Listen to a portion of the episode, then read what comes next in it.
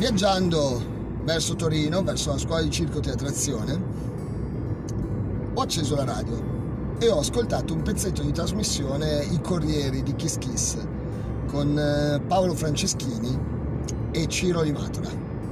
Paolo Franceschini a un certo punto ha raccontato questa barzelletta e io ve la ripropongo perché ho riso davvero tanto da solo guidando, quindi figuratevi. C'è una sigaretta che gira per la città. Girando incontra una sua amica sigaretta quest'altra sua amica ha per mano una sigaretta piccola piccola.